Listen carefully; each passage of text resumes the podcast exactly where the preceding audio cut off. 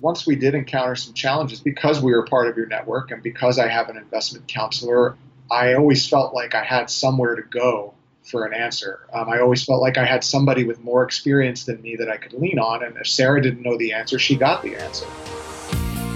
Welcome to the Creating Wealth Show with Jason Hartman. You're about to learn a new slant on investing, some exciting techniques, and fresh new approaches to the world's most historically proven asset class that will enable you to create more wealth and freedom than you ever thought possible. Jason is a genuine self made multimillionaire who's actually been there and done it. He's a successful investor, lender, developer, and entrepreneur who's owned properties in 11 states, had hundreds of of tenants and been involved in thousands of real estate transactions. This program will help you follow in Jason's footsteps on the road to your financial independence day. You really can do it. And now, here's your host, Jason Hartman, with the complete solution for real estate investors. Greetings from the Big Apple, New York City, and welcome to episode 1289. Adam is here with me today, and we want to talk to you about recession and gross domestic product, otherwise known as GDP. You hear a lot about these things, and uh, we're going to take a little dive into an economics lesson today and what it means to you as a real estate investor. And if you're a non real estate investor, and you're obviously here because you're thinking about becoming one, well, what does this mean to you, right? What does it mean, and does this relate to us as real estate investors? Well, of course it does. It relates to us in a very, very big way. And uh, we'll see how that impacts on us. Adam, welcome back. Thanks for having me. GDP, three little letters that make a big difference. So I got to tell you what I did. I got up very early this morning, which isn't unusual. I, I always get up early. I'm, I'm an early riser, early to bed, early to rise. Yeah, you sent me a Makes, box at like two o'clock my time. That was ridiculous. Well, two o'clock in the morning. Yes. Yeah. That's only because it said the time that you sent it to me was like two thirty, and I replied at like two fifty two a.m. Yeah. Oh, God. So. Mine was delayed. People, I was not awake at that time. well, look. The point is that old saying, "Early to bed, early to rise," makes all of you listening healthy, wealthy, and wise. It's a good thing. I'm I'm definitely I definitely like being an early bird. I've at times in my life when I was younger I was a night owl, but definitely like being an early bird. It's just better. You know, one of the things we want to do for our overall health and wellness and the feeling of having more time to accomplish our goals is to be in sync with nature as much as possible. And in being in sync with nature is is being in sync with our circadian rhythm.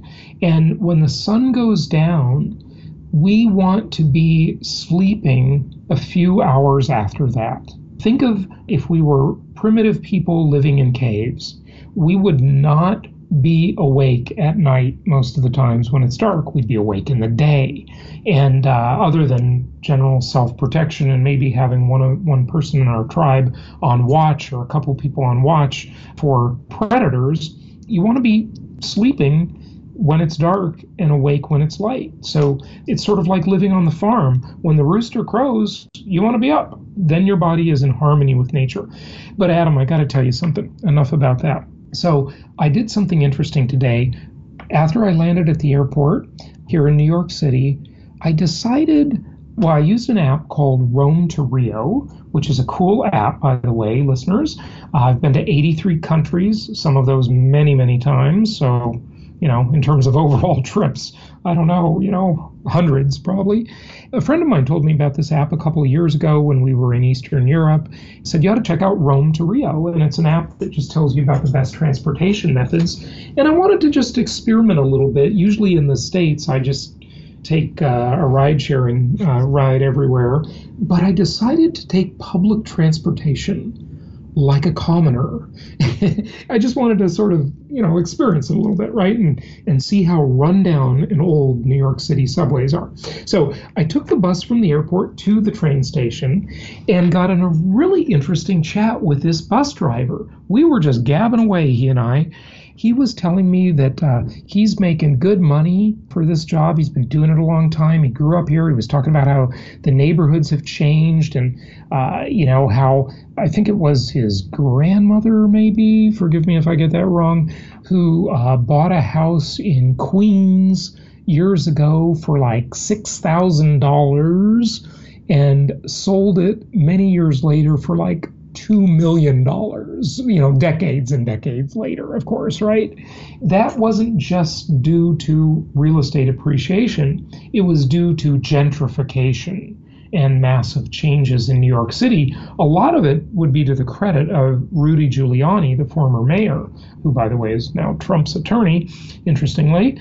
And he talked on and on about that and kept going on and on about how you can't afford anything here, how many of his bus driver friends have retired and left New York City and they've moved to places like Fort Worth, Texas, and uh, Louisville, Kentucky, and they're buying mansions there versus the little two bedroom flat that they had in New York City, you know, after uh, becoming 60 years old or so.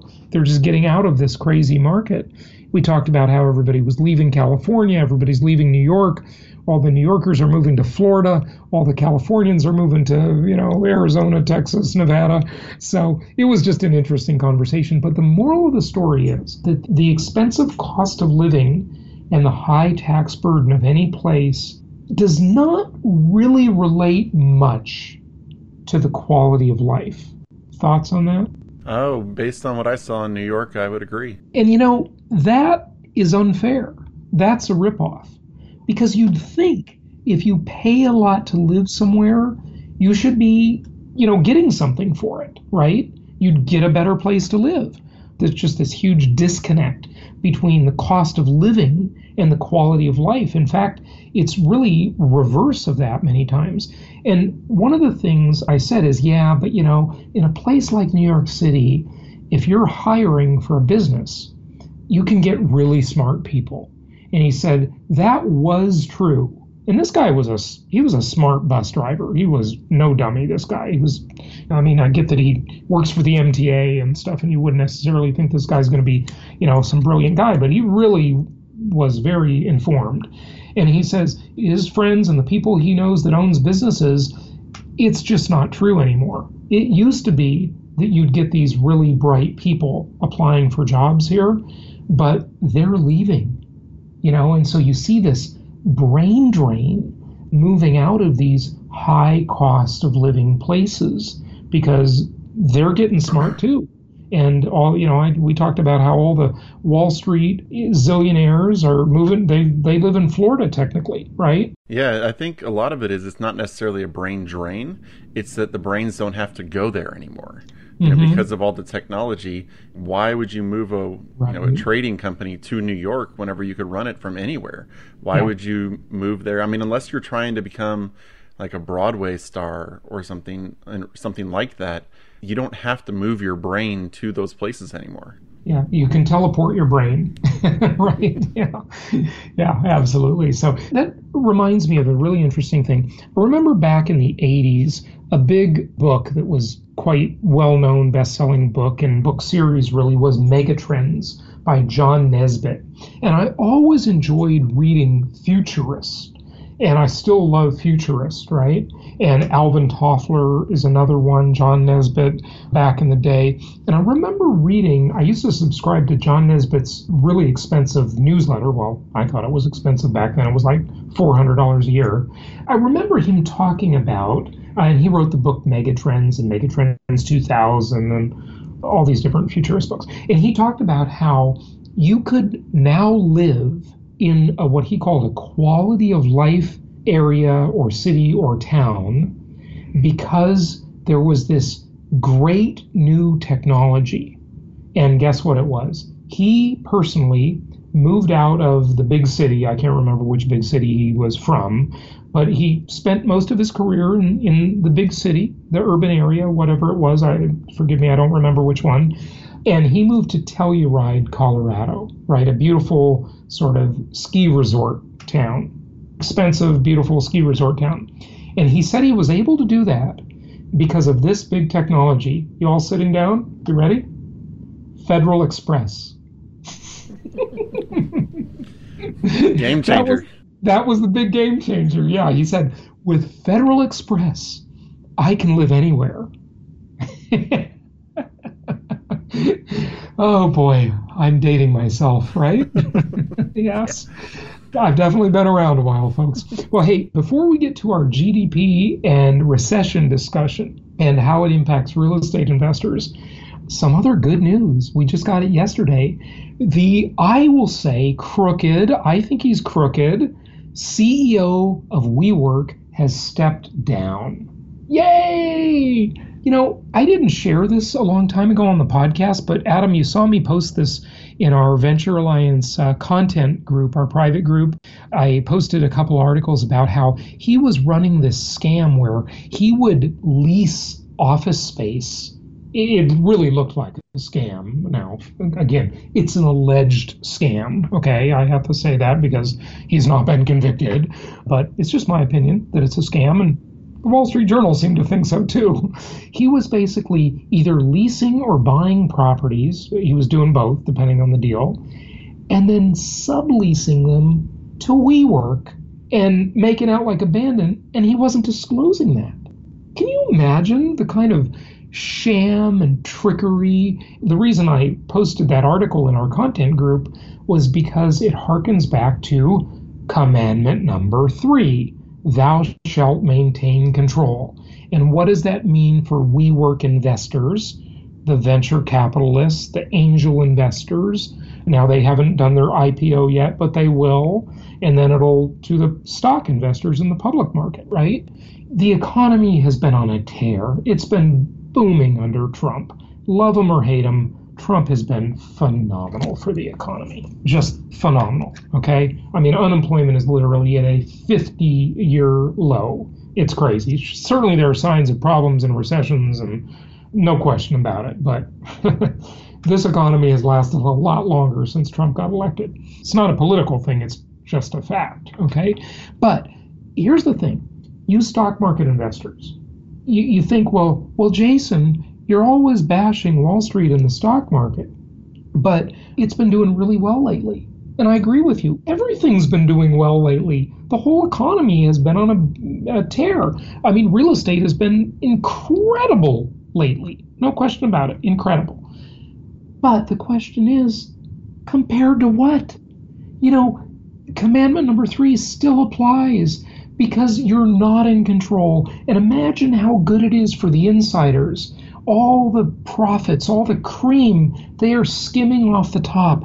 Imagine what your returns would be as investors in stocks and mutual funds if the insiders weren't there taking all the profits off the top.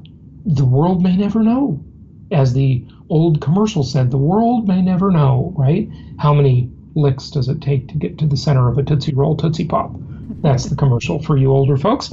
And the answer was the world may never know because we don't know how much they're skimming off the top, right? They're just given a good return to investors, but it could be phenomenal if they weren't there.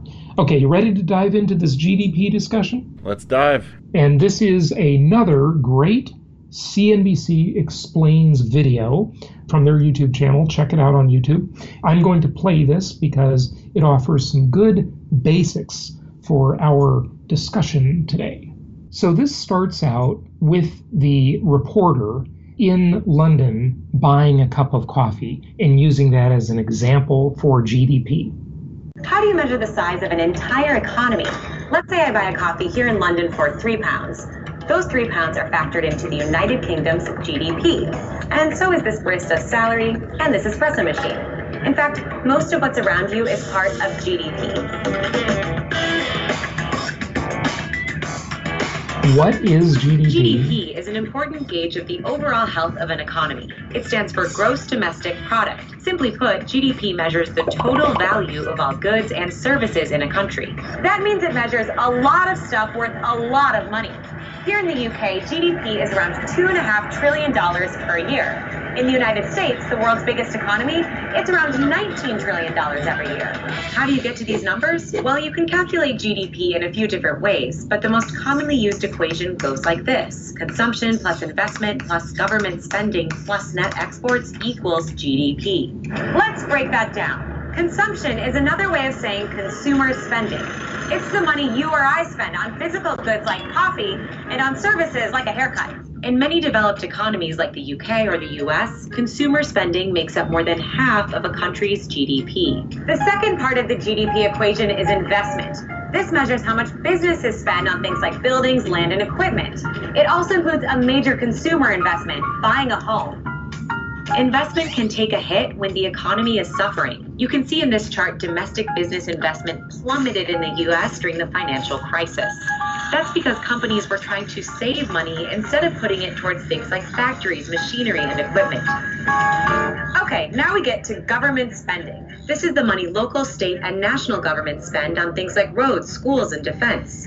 Government spending varies a lot depending on each country's approach to public goods and services. Take, for example, France, where government spending amounts to roughly 56% of GDP. Oh my That's compared God. to 41% in the UK and 38% in the US. So the bigger the government spending component, the worse the economy. Isn't that interesting? Imagine that. Adam, you'll probably disagree. I do disagree, but Oh, yes. come on. So you think that France, with half its GDP being propelled by the government, and the UK with 41% being propelled by the government, and the US with a still way too high a number, but at least it's lower, you think that the government should hog that much of the economy rather than the private sector? Really? Come on, I, socialists. it's not socialist. I don't believe the government should control the means of production. What I think is due to the fact that we still have unemployment, I know you're going to say it's the lowest it's been in a really long time, but due to the fact that we still have employment, unemployment, due to the fact that we still are not up to our, you know, 100% capacity, I think the government could spend more and we would still be fine and still not see much inflation. I do now, believe folks, that. Remember, Adam is a fan of MMT, modern monetary theory, which is a pipe dream, but we're, we're going to talk about that some more. Make sure you listen to that interview with Mike Norman, folks. That was a. And Randy that was a- Wray. and Randy Wray. Yeah, those uh, the Mike Norman one especially was pretty heated. He hung up on me. it's only happened one other time in uh, the last 15 years, but yeah, very interesting. Adam, though, wouldn't you concede that when you have unemployment at say three percent, wouldn't you just call that full employment? I mean, some people just don't want to work. Okay, going back to real quick MMT thing. MMT, the main proponent is a jobs guarantee. And what that is, is people who are currently unemployed can go to the federal government or go to their state government or local government and get a job. And the federal government will pay their, their wage. And that's going to be pretty much your, your federal minimum wage. And so all you have to do as a company to hire more workers is to pay the minimum wage or better, and you'll get the person. And that way you get rid of unemployment and people who just don't want to work, fine, but you're not getting any money. So you eliminate all of your unemployment benefits and it just goes to a job Okay, so is that different from universal basic income? Yes, it absolutely is. Okay. Because you have to work. Now, now, Universal basic Right. income is a joke. It should never be oh, done. I'm surprised you say that. Because that's literally something for nothing. Right, right. But um, there are some people making kind of a decent case for that. Of course, I had uh, presidential candidate Andrew Yang on the show somewhat recently, and I think we reran that interview uh, right around the first set of Democratic debates when he was up there on stage. We've had many presidential candidates on the show before, folks, and and yeah, he's a big proponent of that. It's interesting as we look at the future of automation, but that's a huge tangent in and of itself, so we won't go there. But here's what's, you know, when we talk about GDP and we talk about the current account balance or really trade, international trade, and you know they would say that the U.S. has a current account deficit because we import more than we export, and this is of course a very long topic in and of itself.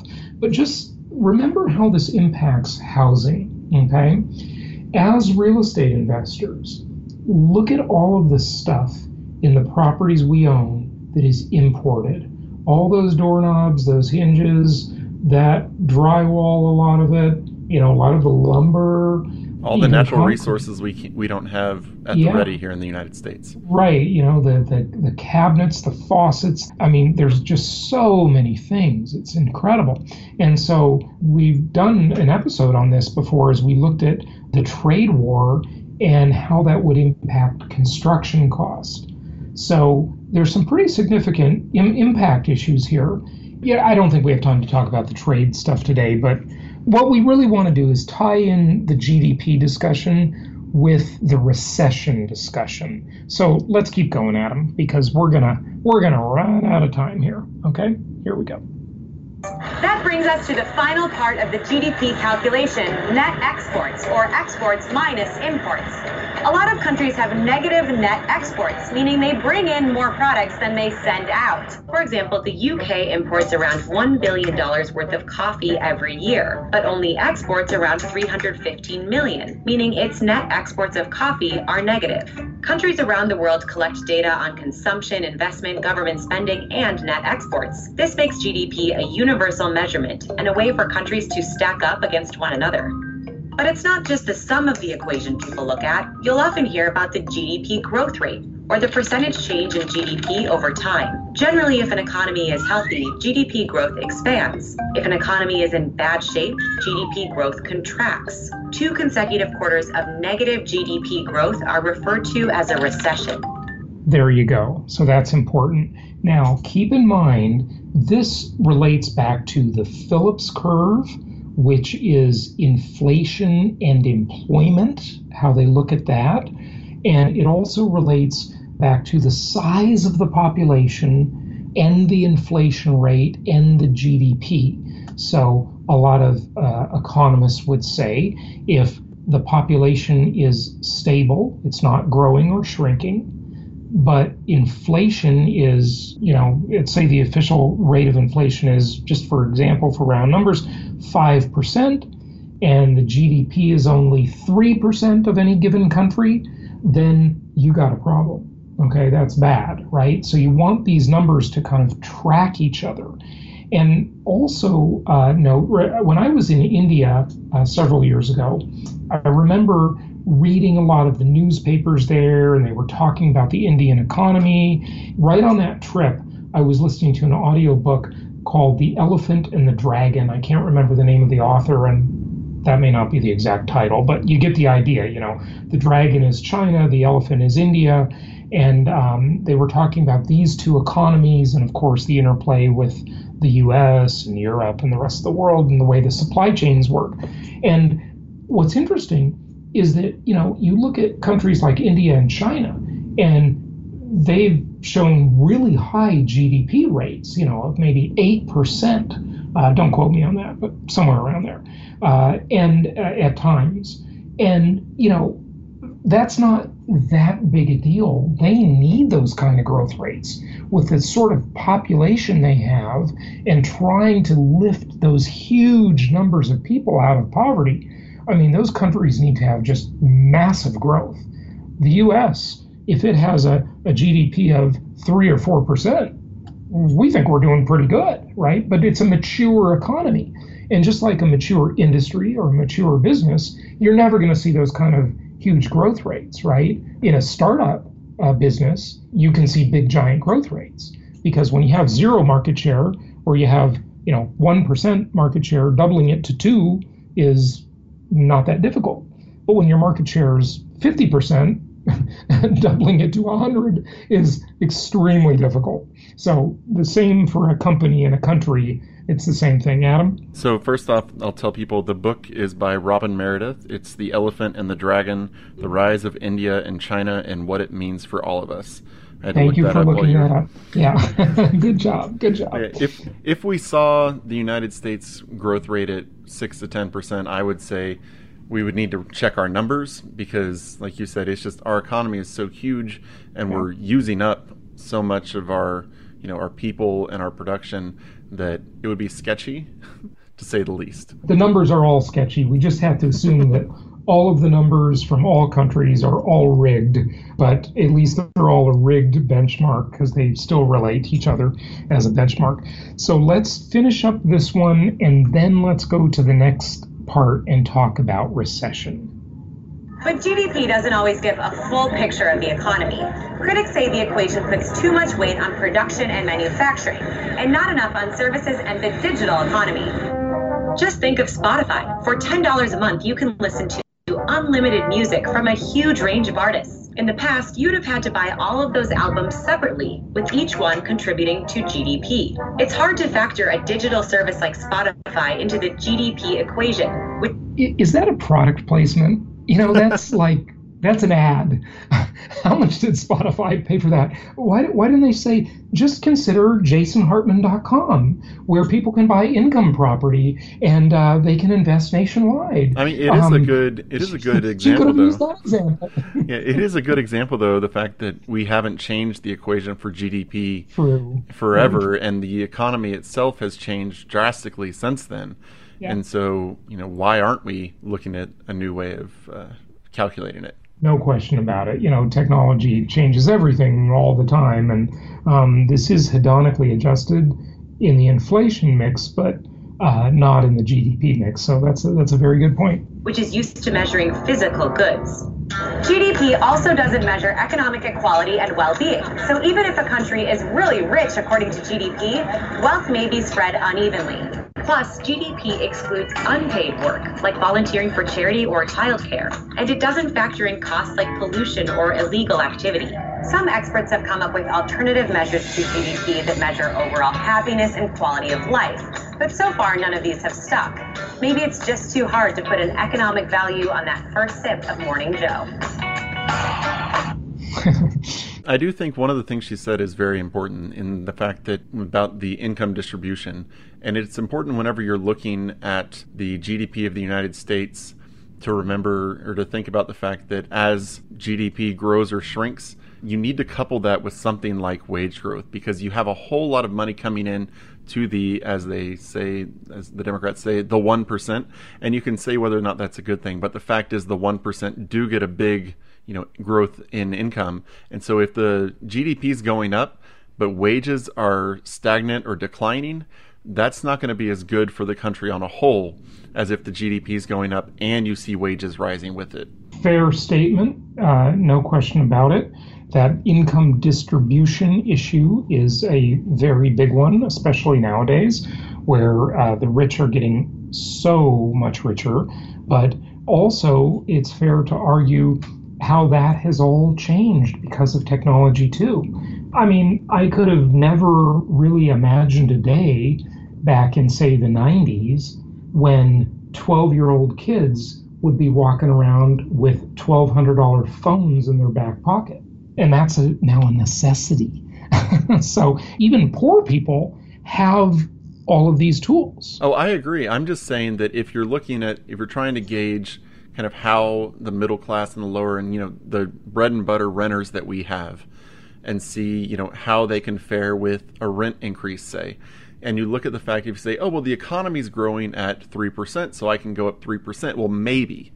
Maybe they'll be able to afford that. But if the economy's you know going up 3% but their wages are staying the same then that wealth is most likely going solely to the the rich and not coming down and being met by the middle class. So you you want to kind of look at both things in order to figure out what our demographic can afford. There's no question about that, and it reminds me of one of the recent episodes on our Alexa. If you haven't uh, added the uh, Jason Hartman Real Estate Update Alexa skill to your news briefing and your news flash, that you know I mostly listen to it in the morning, but any time of day. And one of the recent um, little mini episodes was about the average pricing. And this is so true when they talk about the housing market and what the median price is or the average price is nationwide. It's like saying, well, what's the average temperature in Miami and uh, Anchorage, Alaska? Okay, it averages out at 45 degrees, but that means nothing. It's meaningless. It, you know, that number doesn't mean anything. If you look at 400 real estate markets around the country that are distinct, and so that's been the problem all along. You've got to be hyper localized. That really is analogous to the GDP thing that you're pointing out because it's local to the income of each household or each person. It's a per capita number and it's unevenly distributed, just like real estate prices and the temperature in Anchorage, Alaska versus Miami, Florida. yes. so, and people, yeah. you can tell that Jason's really on the road because he just straight up said Alexa and nothing came on in the background. That's true. Yes, I did. I did. And I, I felt like I could say it so freely because uh, Jeff Bezos's cronies weren't eavesdropping on my conversation. But right now, um, Tim Cook's cronies are eavesdropping. so, and the NSA is too. You know, nobody's talking about the NSA privacy invasion anymore, are they? Have we just all forgotten about that? We've all just accepted it, I think. Yeah. It's just life. It's just life. Okay, Adam, not tomorrow's episode, and not because it's a 10th episode tomorrow, and we've got Flashback Friday, and then Saturday, of course, we have our weekly guided visualization. By the way, we'd love some of your feedback on that. Should we continue with the, the guided visualizations? We are doing some that you need to really pay attention to, listeners. And those are the compilation, and I believe we've got a compilation this Saturday. Do we, Adam? Do you know? I don't believe so. Okay. I think we did the compilation a couple weeks ago. Okay, okay. Well, the compilation one is probably one of the most important ones you need to do a little guided visualization meditation to. Do you want us to keep those going? What do you think of them? Any changes we should make? Any improvements? It's a very powerful tool. I know it's a bit new agey. It's a bit new agey. I get it, um, but um, it's a powerful tool. But on Monday's episode, let's go into recession. What is a recession? What does it mean to us as real estate investors? Even though we've talked about this before, a few techniques in terms of how to deal with the recession. And we'll talk about that on Monday's episode as kind of a continuation of today's episode. That'll sort of be part two because now you understand that a technical recession is two quarters in a row of declining GDP. That's what an economist would tell you, and you heard that today. But we'll dive into a deep look at what a recession is and how to deal with it. Sound good, Adam, for Monday? Absolutely. I'm ready to talk. All right, we'll do that. And tomorrow we've got a 10th episode coming up for you, and I think you'll really enjoy it. So uh, be sure you get your tickets for Profits in Paradise. Go to jasonhartmanlive.com. That is going to be a fantastic event, and we will look forward to seeing you there at the end of October. Until tomorrow, happy investing. Thank you so much for listening. Please be sure to subscribe so that you don't miss any episodes. Be sure to check out the show's specific website and our general website, hartmanmedia.com, for appropriate disclaimers and terms of service. Remember that guest opinions are their own, and if you require specific legal or tax advice or advice in any other specialized area, please consult an appropriate professional. And we also very much appreciate you reviewing the show. Please go to iTunes or Stitcher Radio or whatever platform you're using and write a review for the show. We would very much appreciate that. And be sure to make it official and subscribe so you do not miss any episodes. We look forward to seeing you on the next episode.